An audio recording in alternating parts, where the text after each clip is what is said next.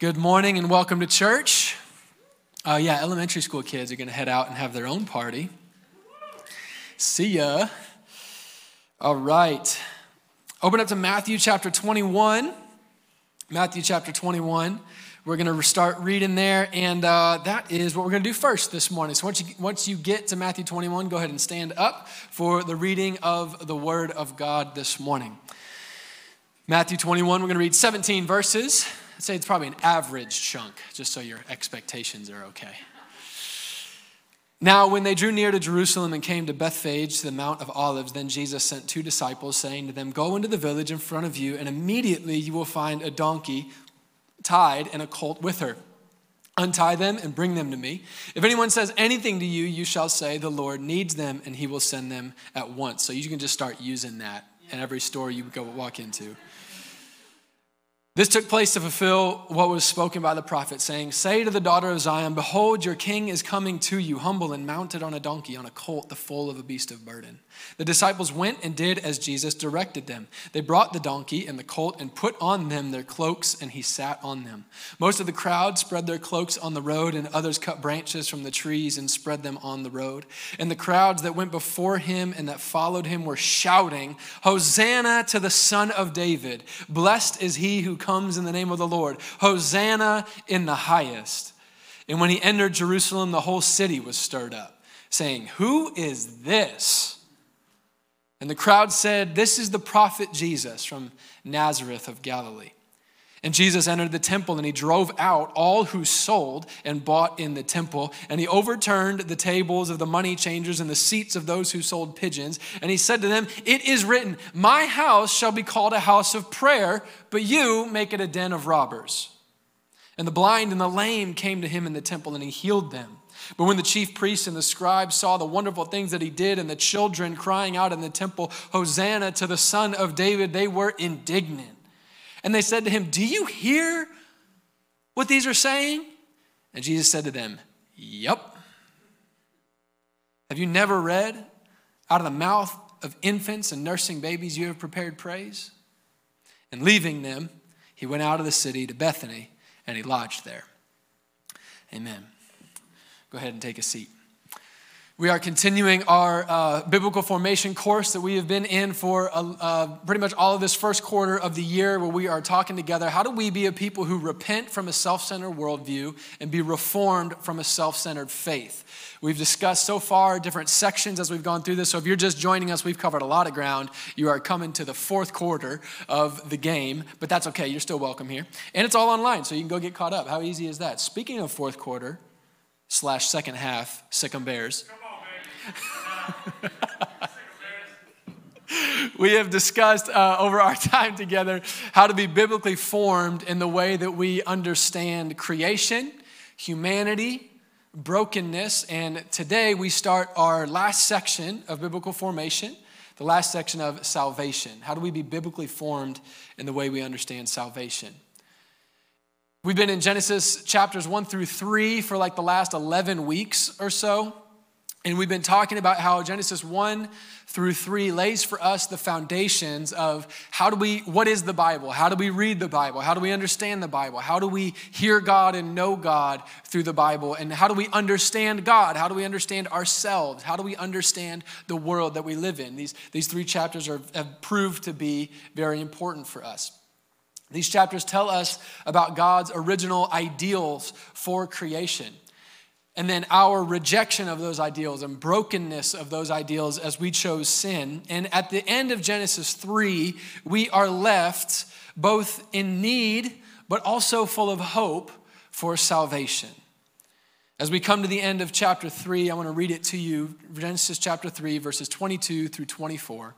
As we wrap up these three chapters we've spent so much time in over these last eleven weeks, it says this, it closes in this way. "Then the Lord God said, 'Behold, the man has become like one of us in knowing good and evil. Now, lest he reach out his hand and take also of the tree of life and eat and live forever.' Therefore, the Lord God sent him out of the Garden of Eden to work the ground from which he was taken. He drove out the man, and at the east of the Garden of Eden, he placed the cherubim and a flaming sword that turned every way to guard the way to the tree of life. It's not the way you want the movie to end, huh?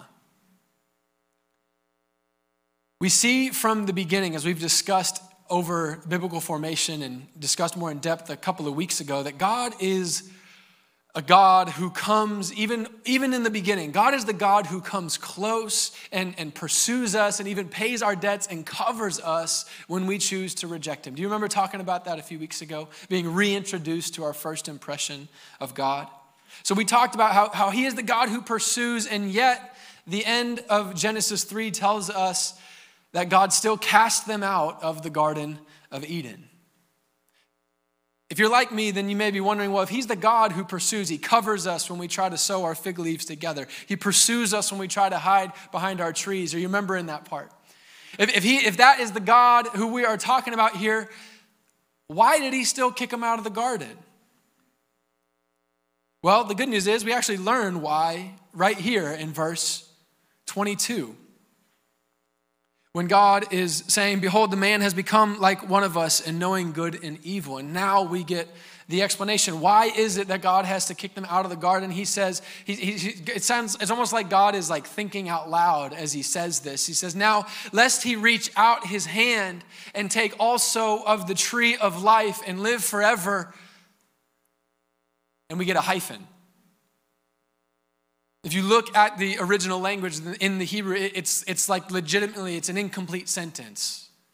It's like God is thinking out loud and he's, he's expressing out loud now the consequences. Here's what has to happen now. Now that man is sinful, the worst thing that could possibly happen is that he now also reach out his hand and eat of the tree of life and live forever like this. And so God's speaking, he's sharing, okay, here, I told you that when you ate of this, the, the day you ate of this, you would surely die, and now you've eaten from it, and, and now I'm, I'm telling you what has to happen now, and the hyphen is like this break in the language, like an unfinished sentence as we begin to get a first taste of what must now happen, of what it means that we have chosen to reject in God. See, see, in this hyphen, there's, there's a lot in this hyphen. There's a lot in this hyphen. See, what's in the hyphen is all that God foreknew before the foundations of the earth in his sovereignty, and now it is be, now it is coming to pass in time and space on the earth. He knows. He knows now. He knows that he cannot be in relationship with his imagers that he has created. He knows they cannot do anything about it. They have damned themselves to death in judgment, and he knows that now he must kick them out of his temple, his holy city, his dwelling place, where heaven and earth overlap, where they were designed to partner with him for his kingdom. They have now aligned themselves with the spiritual rebels to build their own kingdom. God knows all of this. And God also knows that God is love. And he knows that he loves the world so much that he is going to send his only son so that whoever believes in him might not perish but be born again and partake of his son's flesh and blood and eat of the fruit of the tree of life and thus have the eternal life that each person was made for. God knows all of this, and now God knows. He knows all of this as he's speaking Genesis three twenty-two. This is all what's happening in the hyphen now. Oh, lest he eat of the tree of the life and live forever. God knows it's going to be a long road. He knows it's going to cost him himself. He knows it's going to hurt. He knows he's going to be misunderstood for it. He knows not everyone will even receive it. And he knows even despite all of this, he's still going to do all of it anyways. And so here at the doorway of Eden, as God ushers them out, all that can be said is the silent exhale of an unfinished sentence. Adam and Eve are sent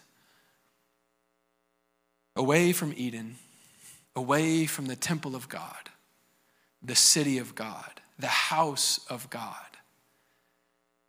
And they walk out the eastern gate. And obviously this leads us to Matthew twenty-one, where Jesus seems to magically know where some donkeys are and rides one that hasn't been ridden before. Clearly. Everything I've said so far is really just a long introduction to the message that I want to share with you this morning in part one of our salvation section of biblical formation. And the title of part one is, Who is Jesus? Who is Jesus?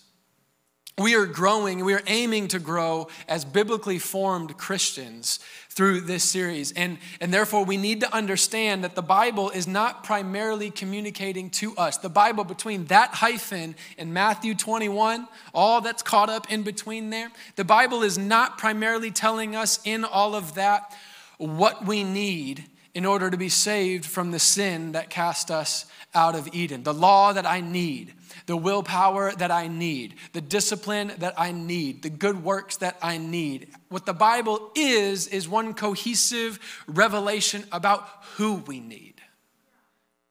Who we need to save us from our sins.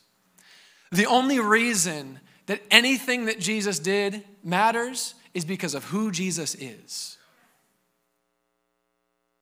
This text that we always read on Palm Sunday, if you've ever been in church on Palm Sunday before, you've read Matthew twenty-one, I'm sure of it. In this text that we read, the, the triumphal entry, as it is called, it is not just a random Bible story about something Jesus did. This is an intentional and masterful revelation of who Jesus is. In verse ten, as we read, it says all of Jerusalem is stirred up as Jesus comes riding through the town, and everyone's looking around and they're like, who is this? Who is, who is Jesus? You're living in a world that asks you that question a lot. It's challenging you with that question a lot. And if you are going to stand in the cultural wind and waves that are hammering you now and are only going to increase, the things that you are getting hit with, if you're going to stand in all of that, then you need to know more than just a few things about what Jesus did. You need to know who Jesus is. A few weeks ago, we asked the question and discussed the question, who is God? And we aimed to come to the Bible to let him answer that question for himself. Similarly, this morning, I invite you to join both ancient Jerusalem and the current world that you are living in and ask the question, who is Jesus? Who is this? And as we spend the rest of our few moments together this morning, I want to look to him and give him an, a, a chance to answer that question for himself. I want to break up our text this morning into four different chunks as we go through it and talk about four different revelations that Jesus gives him about himself through this story. The first section is the preparation for the ride. Jordan put a lot of work into these slides this morning, so you better take notes. The preparation for the ride, Jesus reveals to us that he is the sovereign king. The sovereign king. We are told in verse four and five of our text this morning that what we read about took place to fulfill what was spoken by the prophet. Say to the daughter of Zion, this is a quote from the prophet, say to the daughter of Zion, behold, your king is coming to you, humble and mounted on a donkey, on a colt, the foal of a beast of burden. It doesn't give us a whole lot of descriptions, it just says some prophet. So where does this come from? It comes, we're doing some Bible study this morning too, and I'm excited about it. So it comes from uh, the prophet Zechariah in chapter nine, verse nine. This may sound familiar. Rejoice greatly, O daughter of Zion. Shout aloud, O daughter of Jerusalem. Behold, your king is coming to you. Righteous and having salvation is he, humble and mounted on a donkey, on a colt, the foal of a donkey. Matthew twenty-one wasn't lying. That's a good quote. That's pretty close. It's nice. So Zechariah nine gives this prophecy about the coming king that everybody was waiting for in Jerusalem. The crowd that day in Jerusalem and the original audience that the book of Matthew was written to, they all know this part of Zechariah. They all know this prophecy. And The prophecy isn't just one verse long. It's actually all of Zechariah chapters nine through fourteen is one big prophecy about the king that they should be looking for. And so as they gathered that day in Jerusalem, they gathered because they were waiting for this promised king. The prophecy of Zechariah nine through fourteen is split up into kind of two different halves. The first is chapters nine through eleven. Chapter nine starts out telling us, who is he? Who is this king that is coming? Verse one says, "For the Lord has an eye on mankind and all the tribes of Israel." He's got an eye on everything. So it's saying this king is sovereign. He alone is sovereign, and he has an eye on all mankind. This is who is coming. Verse eight says, "Then I will camp, I will encamp at my house as a guard, so that none shall march to and fro, no oppressor shall again march over them, for now I see with my own eyes." He is sovereign over all the nations, and everyone, including every oppressor, answers to him. He is the one who brings righteous judgment in all the earth. Chapter nine nine, we already read, it begins to explain this coming king who will save his people. We've learned in the first few verses that we should know about him that he is sovereign. Chapter nine ends with this verse about this sovereign king. "For how great is his goodness." How great is this sovereign king's goodness, and how great his beauty. "Grain shall make the young men flourish, and new wine the young women." What do you make with grain? Not a trick question. Bread. Bread. This sovereign king, great is his goodness, great in his beauty. He's bringing bread and wine for all people to flourish. The totality of Zechariah chapters nine through eleven promise us a sovereign king and a shepherd sent to lift up the people, who comes riding on a donkey, who gives bread and wine for all men and women to flourish. But it also tells us in the end, this sovereign king and shepherd is rejected for thirty pieces of silver. Zechariah twelve through fourteen, the second half of our prophecy that is quoted and referenced in Matthew twenty-one. Chapter twelve, it tells us that the Lord promises that this king himself, that the Lord himself will be seen by his people and pierced by his people. Leads into chapter thirteen, that promises, "On that day there shall be a fountain opened for the house of David and the inhabitants of Jerusalem to cleanse them from sin and uncleanness." And chapter fourteen finishes up, summarized, saying the sovereign king, the shepherd given, who brings the bread and the wine, who is sold for thirty pieces of silver, who is seen by the people, who is pierced by the people, in the end, after all of it, will be lifted up high among the nations. As you read your New Testament and you find different quotes from the Old Testament, usually what happens is there's just a phrase or maybe one sentence or a verse is quoted at a time. But the way that the culture worked is when you quoted one part, you were, you were talking about the whole thing. So Matthew twenty-one isn't just saying he did all this to fulfill the part of the donkey. Like the donkey part, that's the key verse here. Matthew twenty-one, one through six is, is not about a party trick where Jesus knew where some donkeys were and somehow told his disciples to steal a couple of them. And they got away with it. Matthew twenty-one, one through six is Jesus announcing to everyone that he is not just a carpenter from Nazareth. He reigns over all creation. He is the judge of all the nations. He is the good shepherd that is promised. And though he will be pierced and rejected by his people, he is the sovereign king who comes in righteousness and reigns in all the earth. The second section of our text this morning is the triumphal entry, where Jesus reveals to us that he is the Messiah who brings salvation. As he comes riding into the city, people gather around, throw down their cloaks and palm branches, and they start shouting, "Hosanna to the Son of David. Blessed is he who comes in the name of the Lord. Hosanna in the highest.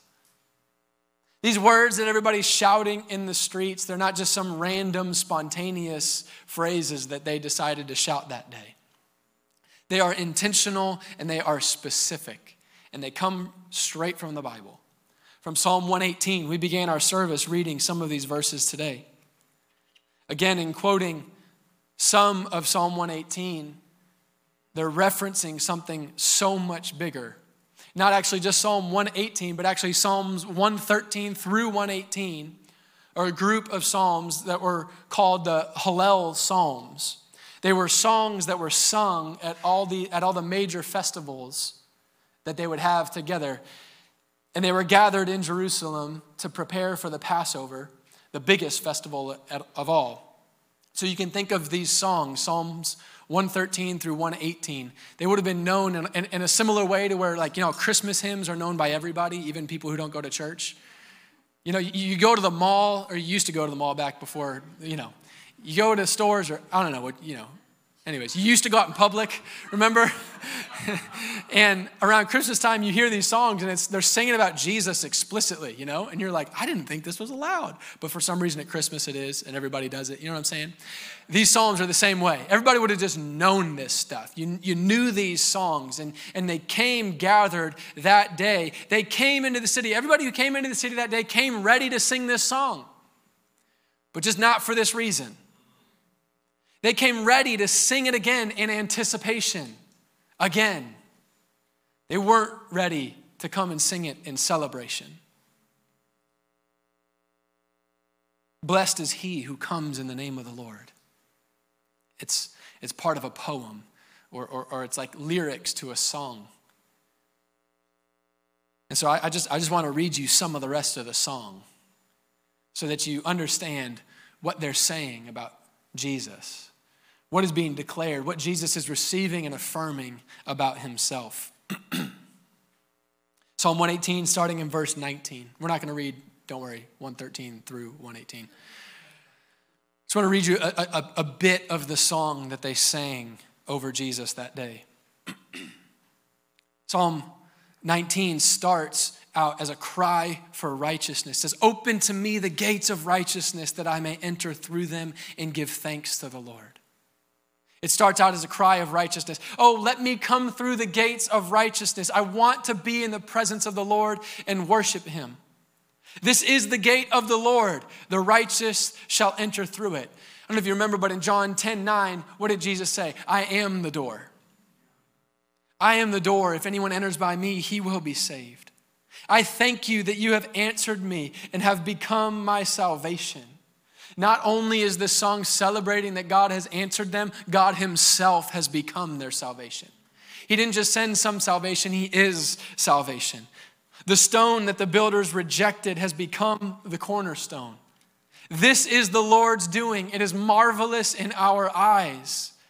This is the day that the Lord has made. Let us rejoice and be glad in it. This isn't just another day that the Lord has made. This is the day we've been waiting for. We will rejoice and be glad in it. Today is a good day. Jesus is alive, he is good, and he is here. Save us, we pray, O Lord. Save us, O Lord, we pray. Give us success. Blessed is he who comes in the name of the Lord. We bless you from the house of the Lord. Question: who is the only one allowed to come in the name of the Lord? The Lord. Who, who is the only one that you bless from the house of the Lord? The Lord himself. You don't come to church and start singing songs to somebody else, right? The Lord is good, and he has made his light to shine upon us. Bind the festal sacrifice with cords. How prophetic. Up to the horns of the altar. You are my God. You are my God, and I will give thanks to you. You are my God. I will extol you. Oh, give thanks to the Lord, For he is good, and his steadfast love endures forever. It's quite a song. And the city hears all this singing, all this shouting, all this coat-throwing business. And like we are here this morning asking the question, the people are looking around at each other, looking at those shouting, saying, who is this? Who is this that you're singing to? Who is this that you are shouting about? Who is this? This is the gate of righteousness through whom all may enter. This is the answer that we have been looking for. This is the stone that the builders have rejected, who has become the cornerstone. This is marvelous in our eyes. This is Yahweh. This is the light of God. This is the Lamb of God to be bound as the final sacrifice on the altar. Who is this? This is the Messiah who brings salvation. In the third section of our text this morning, Jesus cleanses the temple and reveals himself as the divine Lord, fully God. And Jesus entered the temple and drove out all who sold and bought in the temple, and he overturned the tables of the money changers and the seats of those who sold pigeons. And he said to them, it is written, my house shall be called a house of prayer, but you make it a den of robbers. Jesus quotes here again from two different prophets. First, from the prophet Isaiah in chapter fifty-six, verse seven, it says this, these I will bring to my holy mountain and make them joyful in my house of prayer. Their burnt offerings and their sacrifices will be accepted on my altar, for my house shall be called a house of prayer for all peoples.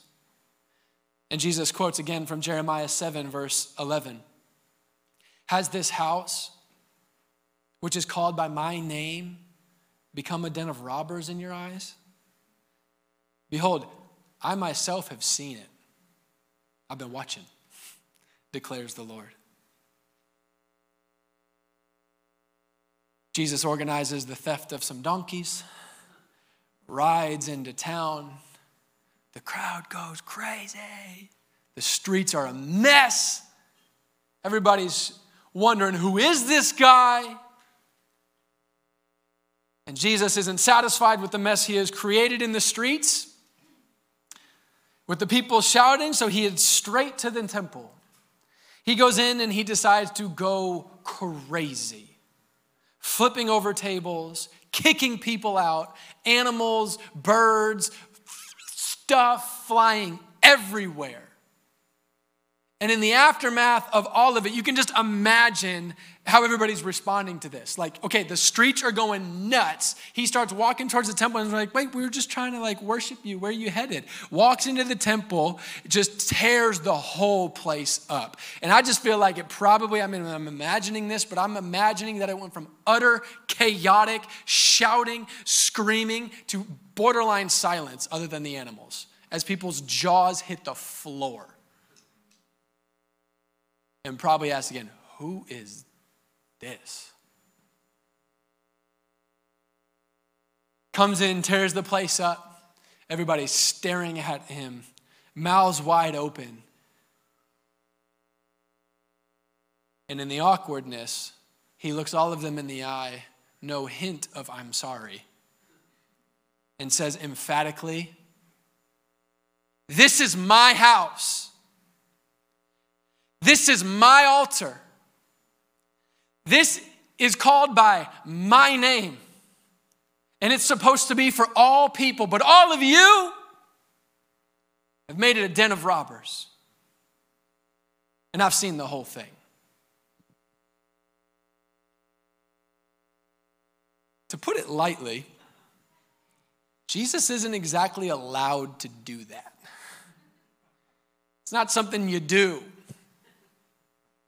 Any reasonable person in that moment would have been thinking, I doubt any of them dared to speak quite yet. It's kind of an intense moment.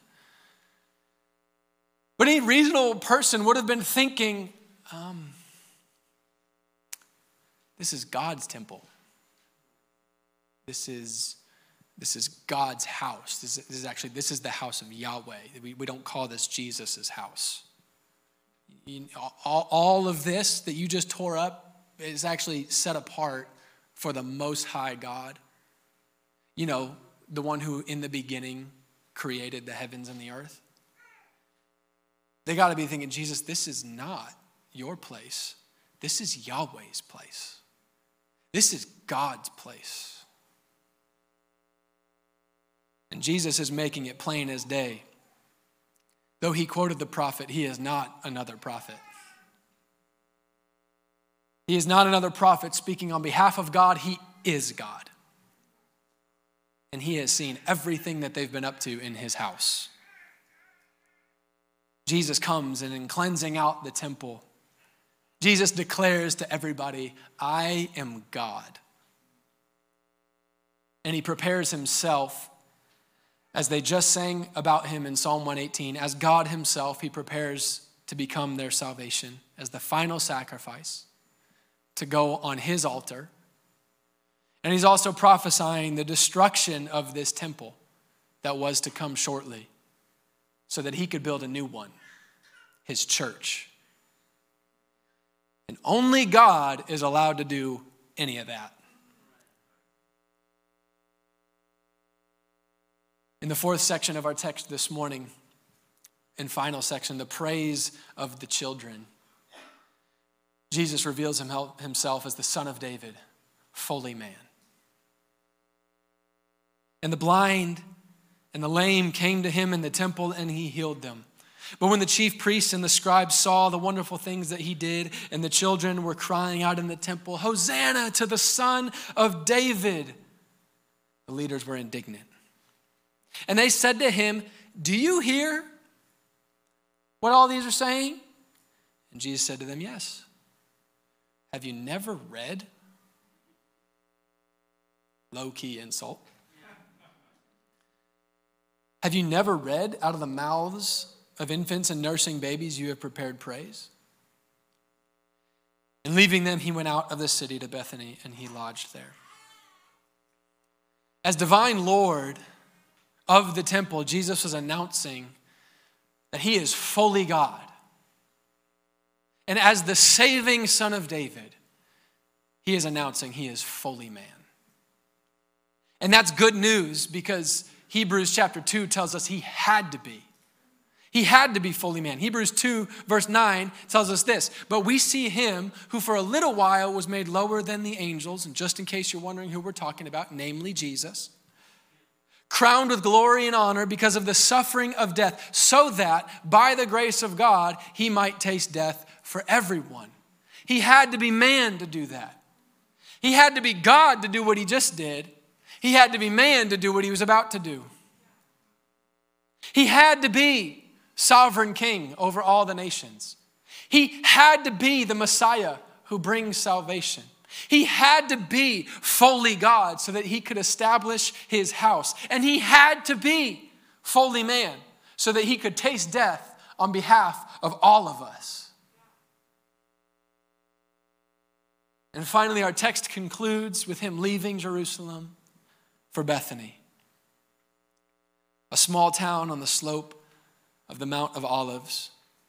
And that's where we were told at the beginning in verse one where Jesus had just come from that morning. So Bethany and Bethany is, is, is on the slope of the Mount of Olives. So, so Bethany and the Mount of Olives are, are in the same place. They're both, they're both east of Jerusalem.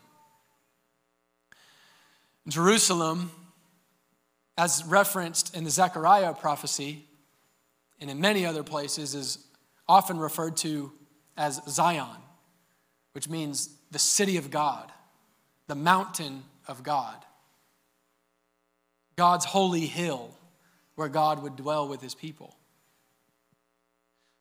After entering the city, Jesus went to the temple where God would meet with his people.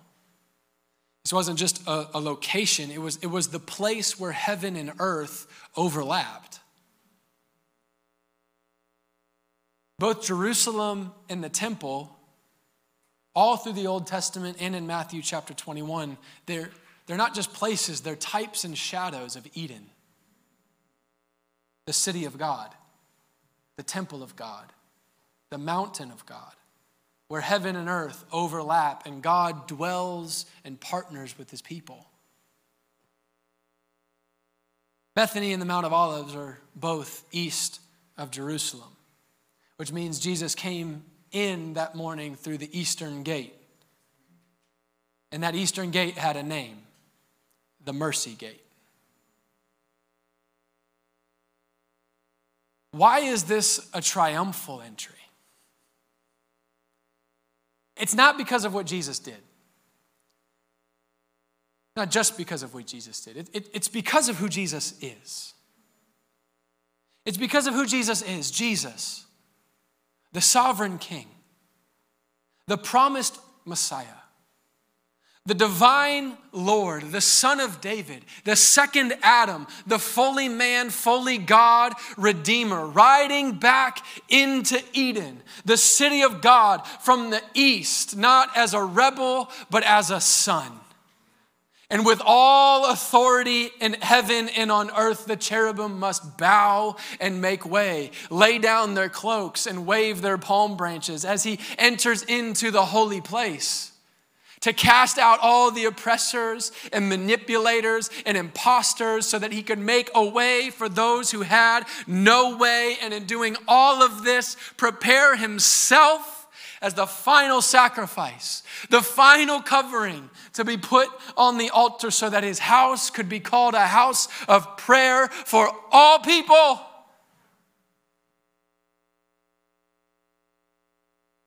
He's making a way for the nations. Amen.